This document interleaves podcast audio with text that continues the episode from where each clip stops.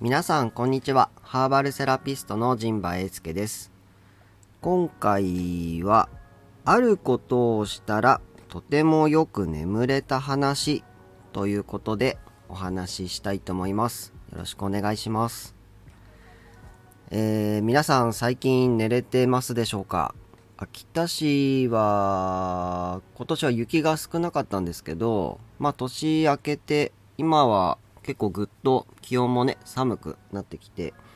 ようやく冬、冬らしい気温になってきてるんですけども、結構寝室とかも冷えてるお家が多いんじゃないのかなと思います。で、まあ睡眠ね、結構店舗を構えて接客してた時も眠れないっていう方結構多くて、でまあ周りの人たちとかもね、なんかこう話聞いてたりとか、あとまあネットを見てたりしてても、まあその眠りづらいみたいな話題ってね結構出てきますし、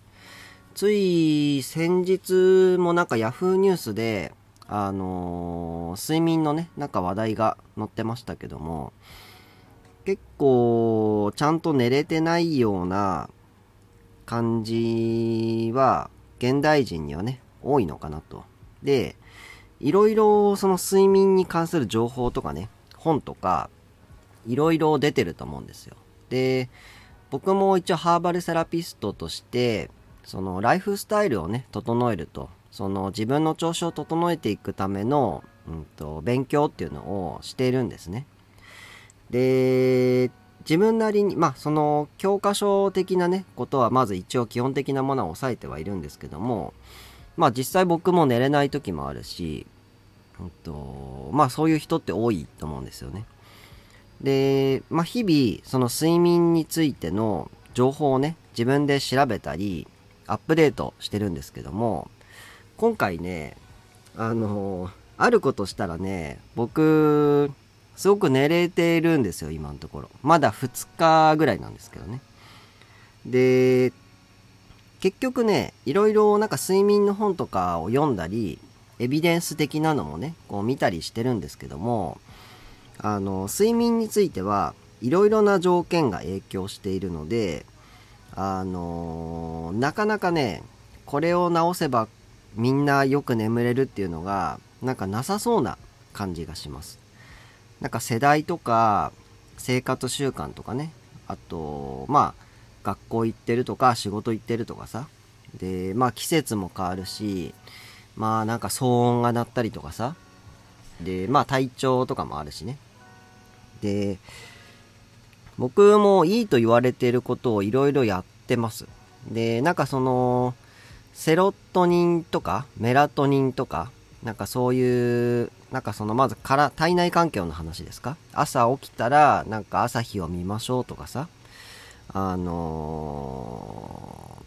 ー、なんかその起きて朝日を見て何時間後になんか眠りをこう促す物質が出るとかね、なんかそういうことが書いてたりとかで、まあそれをやってもとかね、あとはまあ自律神経を整えましょうとかね言ってて、でまあどっちもなんかこう目に見えない分かりにくいものじゃないですか。だからなんか測れない、まあ、測れるのかもしれないけど手軽にね自分でなんかこう体温計みたいな感じ、血圧とかね体温計みたいに測れるもんでもないし、でまあとりあえず寝れなるべくねまあ一定の睡眠時間、まあななじかん以上ですか。僕はななじかんかはちじかん寝ないとあまり調子良くなくてあれなんで、その時間はねまあ取ろうとは思うんですけど、あんまりその熟睡感とかも最近またなかったんですよね。でまああんまりねあの前書きはまあこのぐらいにして、うんと、結局ねあることをしたらよく眠れたっていう答えなんですけど、それはですね枕を変えたんです僕。でうちの母とかもあの枕を変えて良くなったよとかって言ってたんですよ。とかなんかその布団屋さんとかね、枕をこうすればこうねよく寝れますよみたいなことをなんか測ってもらったりさするじゃないですか。で一方でさ、あの大谷翔平さんはねなんか枕を使ってないみたいなことも言ってるんですよね。であれもまあその枕業界っていうかね布団業界の人はえー、そんなこと言わないでよとかって思っちゃうかもしれないけどさ。で僕もなんかそういう枕によってね睡眠が変わるっていうのを知ってはいたんですけども、うんとそれで一回変えてるんですよ。にねんぐらい前かな、いちねん去年か去年ね変えたんですよ。で何に変えたかっていうとそば柄枕に変えたんですよ。でそれなんでそば柄枕にしたかっていうと、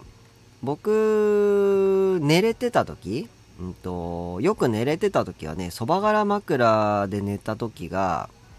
すごい寝れてたっていうなんか体験があったんですよね。 な, なんでだったかな、どっかでそば柄枕で寝たらすごい良くて、で高校生とかかな、中学高校の時とか大学の時もかな、もうなんかそば柄枕を家で自宅実家でね使ってた気がしたんですよ。でそこから使わなくなって、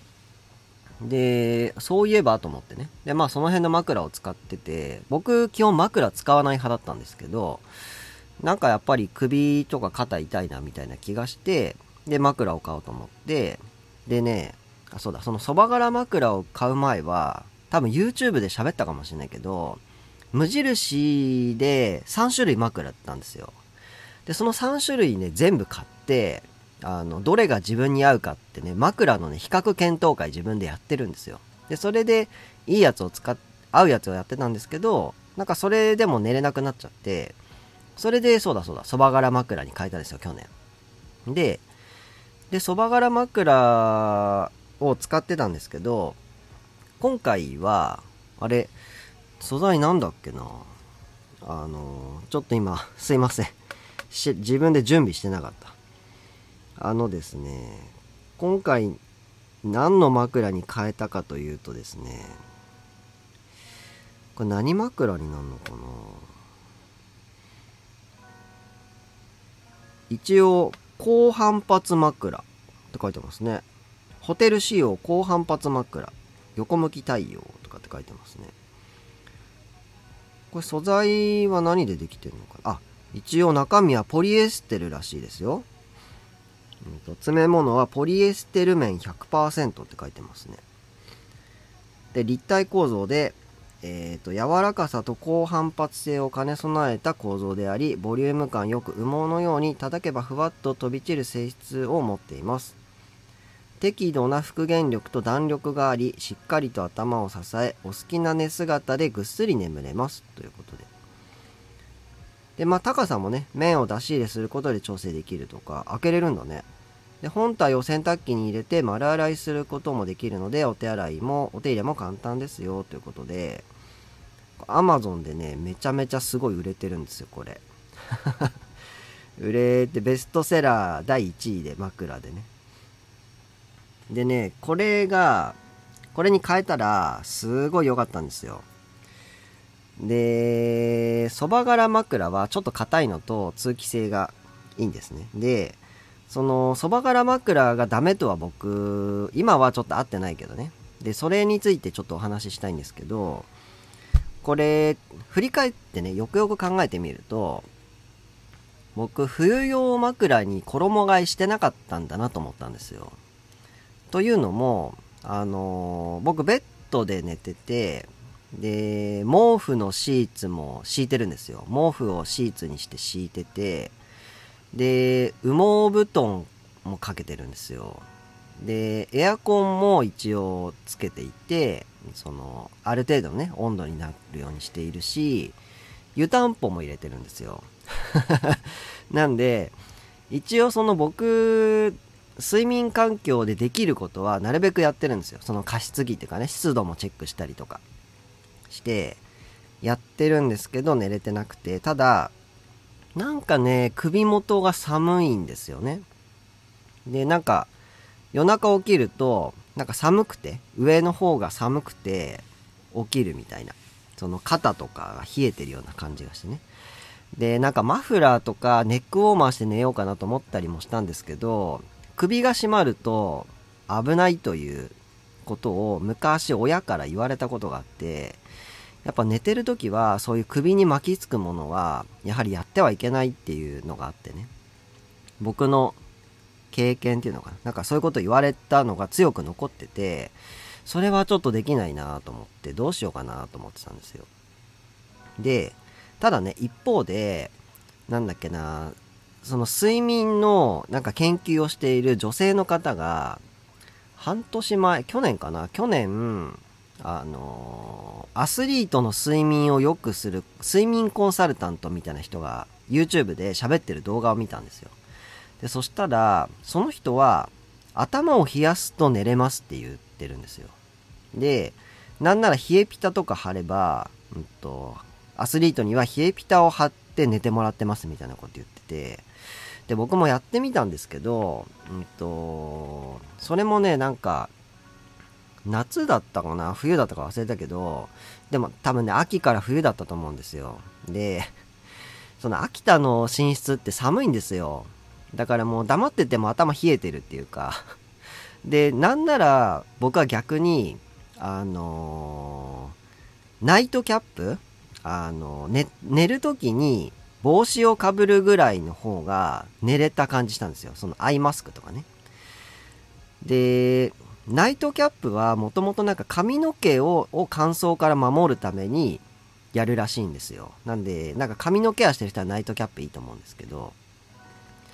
であとはその睡眠の本を見たらね、あのアイマスクは効果あるんですって、エビデンスがあって、うんと、ちゃんと実験を し, しててでアイマスクをつければ、うんと、睡眠は、えー、基本的には良くなりますっていう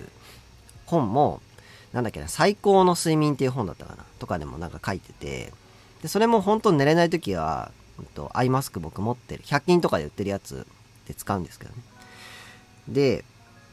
今回そのこのホテル仕様のね高反発枕に僕変えたんですけど、そしたらね、あの首肩元肩がね寒くなくなったんですよ。でそば柄枕は結構ちっちゃかったんです。もうほんと頭にこぶんぐらいの感じだったんですけど、このホテル仕様の高反発枕は、うん、頭さんからよんこぶんぐらいの幅があって結構広いし、まあまあ厚みも厚みっていうかあるんで、ボリュームもなんかあるんですよ。高さが一応にじゅっセンチって書いてましたけど、でねその枕を、うんと、頭の方って僕頭の上ってベッドなんですけど、あの壁になってるんですよ。なんで枕がもうそれ以上いかない状況になっていて、でホテルのベッドもそうじゃないですか。ベッドサイドっていう、なんていうの、あの頭の方ってなんかこう木の木の壁とかさ、ホテルの壁って大体ついてますよね、背もたれみたいなやつで、枕がそれ以上上にいかないんですよ。なんで枕がどっかに行くってことがほとんどなくて、でその枕とその羽毛布団によってその首肩がちょうどよく、うんと、密閉とはちょっと言えないけど、ちょうどよくね収まりが良くなって、なんていうんですか、断熱性が保たれるって言ったらいいのかな、要は暖かくなったんですよ。でそれをね初日に変えて、朝起き夜中も全然寒くなかったんですよ。うんと、別にその環境は変えて、エアコンの温度とか変えてないんですけど、枕を変えただけで、それで首肩周りがの冷えが全然なくて、結構ね気持ちよく寝れるし、こうちょっとこう寝返りっていうかね、体勢をこう左右に変えてもなんか布団が引っ張られて、なんていうんですか、空間ができる、隙間ができるってことが、あ、そうですね、隙間が埋まる感じですね、だったんですよ。でそば柄枕は全然その隙間がむしろあって、通気性がいいんですよね、やっぱりそば柄枕って。なんで夏とかはそば柄枕やっぱいいんじゃない？で冬はね逆にこの高反発枕は良くないかもしれない。でただこれもそのさっきのアスリートは冷えピタ張って寝るみたいのと一緒でさ、その寝室の環境によると思うんですよ。なんで例えばアスリートとかさ、ホテルみたいな環境だともう一定温度と一定湿度みたいな感じで、むしろそのにじゅうごどとかにじゅうななどに常に保たれてるんじゃない？でそうだったらさ、そのまあ一定条件で寝ればいつもそういう風に寝れるわけじゃないですか。でも一般の方の寝室ってそうなってないんじゃないんですか？僕も今寝室にエアコンあるあってちょ温度設定はしてるけど、でも夏は暑いし冬は寒いしさ、そんなもんじゃない？で北国の寝室ってやっぱ寒いですよね。僕は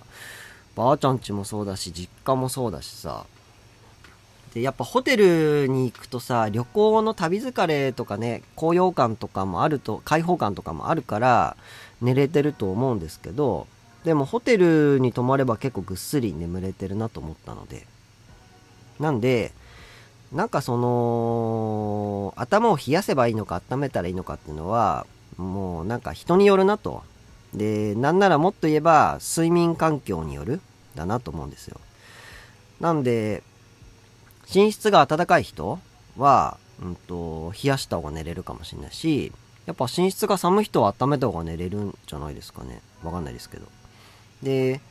あとはね、体質もあると思うんですよ。例えばこれはもう僕の勝手なね、あのー、推測というかなんて言うんですか、まあ無責任な発言なんですけど、東洋医学だと実と虚っていう体質に分けられるんですよ。で実ってのはこう結構汗っかきで暑がりな人で、老けとか赤も出やすいとか自分で発散できる人ですね。うんと、結局 体, 体力があって頑丈な人、丈夫な人は実タイプで、僕は虚なんですよ。虚っていうのは、うんと、冷え気味でお腹の調子も弱くてとか、なんか風邪をひいたらすぐぐったりしちゃうとか、なんか食べても太れないとかさ、大きい声を出せないとかね、なんかそういうのが虚のタイプって言われていて、でまず自分がどっちのタイプなのかっていう。でこの前のあの飲み比べ体験会でもお話ししたんですけど、その冷え性で寒がりだっていう人と、暑がりだって、冬でも暑くてでもなんかあったかいお冷たいお茶飲みたいんだけど、あったかいお茶の方が体にいいって言うんですけど、どっちがいいんですかっていう質問もあって、ちょうど冷え性の人と暑がりの人がいて、多分実と虚のタイプの人がちょうどいたんですよね。でその時もお話ししたんですけど、やっぱり自分のタイプがどっちなのか、実タイプなのか虚タイプなのかっていうのを一応まず知っておく体質ですね。でそれをもとに、うんと、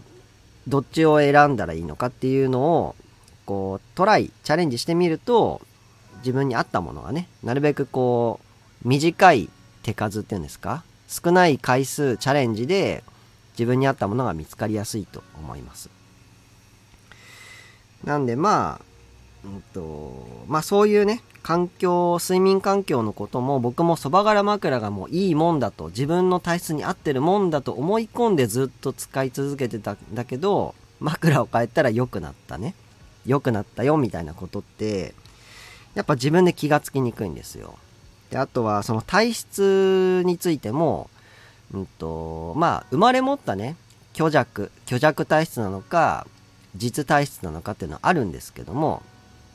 あの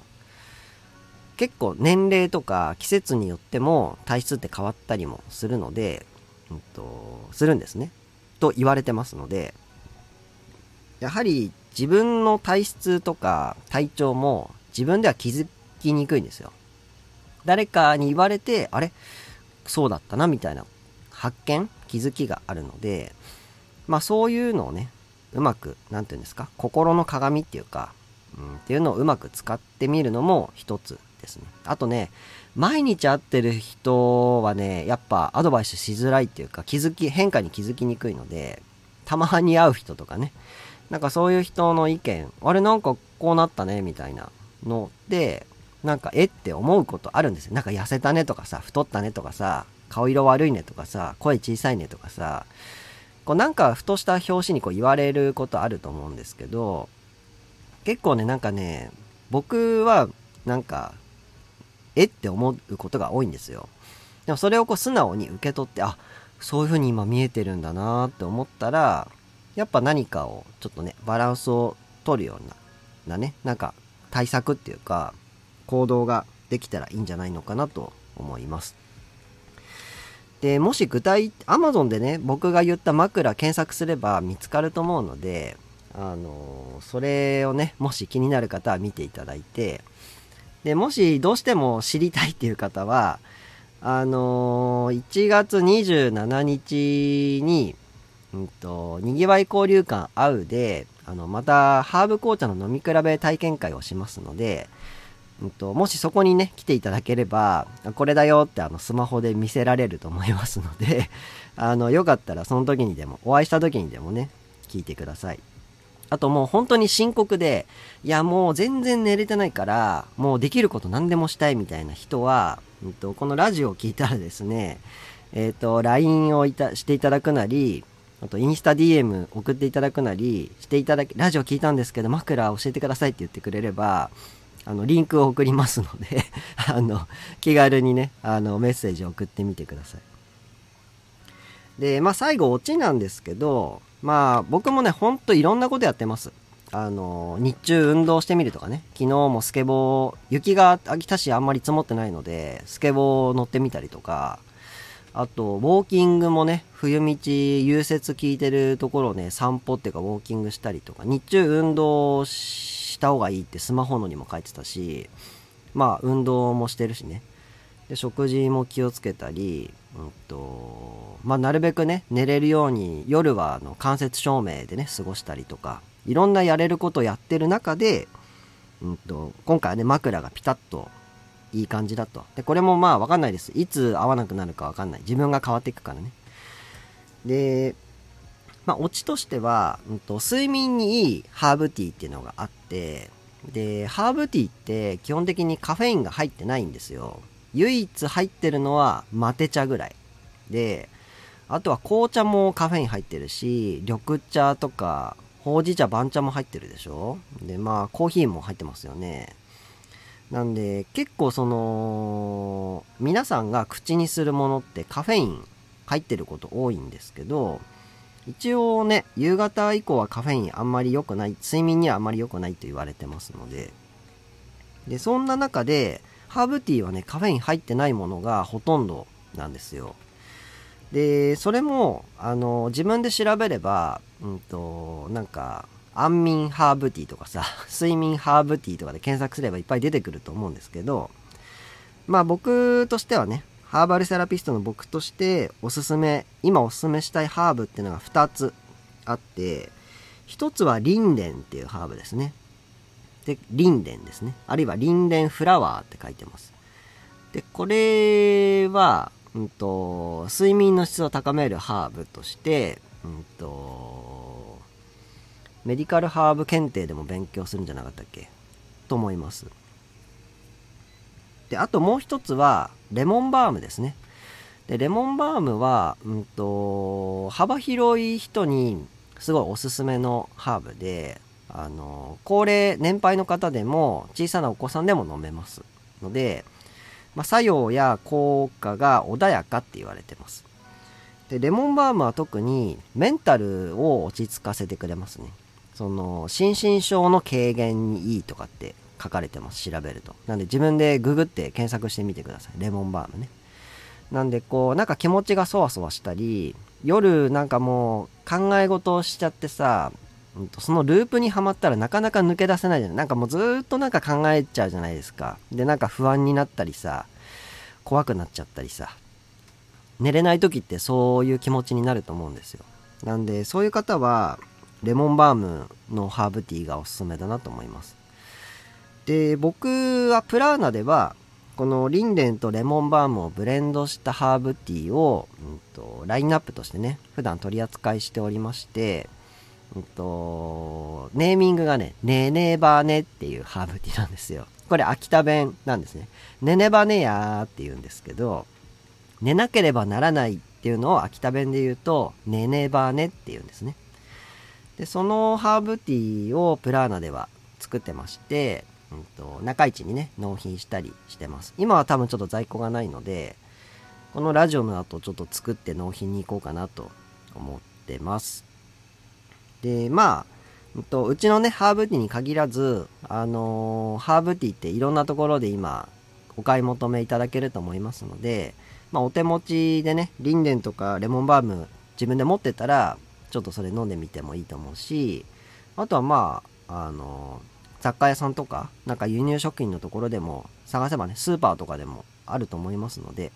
探してみてください。うちのハーブティーだけが特別とは言ってませんので、あの、僕もあのメーカーから仕入れてね、作って売ってますので、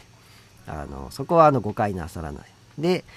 あの一応オンラインストアからも購入できますので、あのうちのハーブティーを飲んでみたいという方はぜひご注文いただけたらと思います。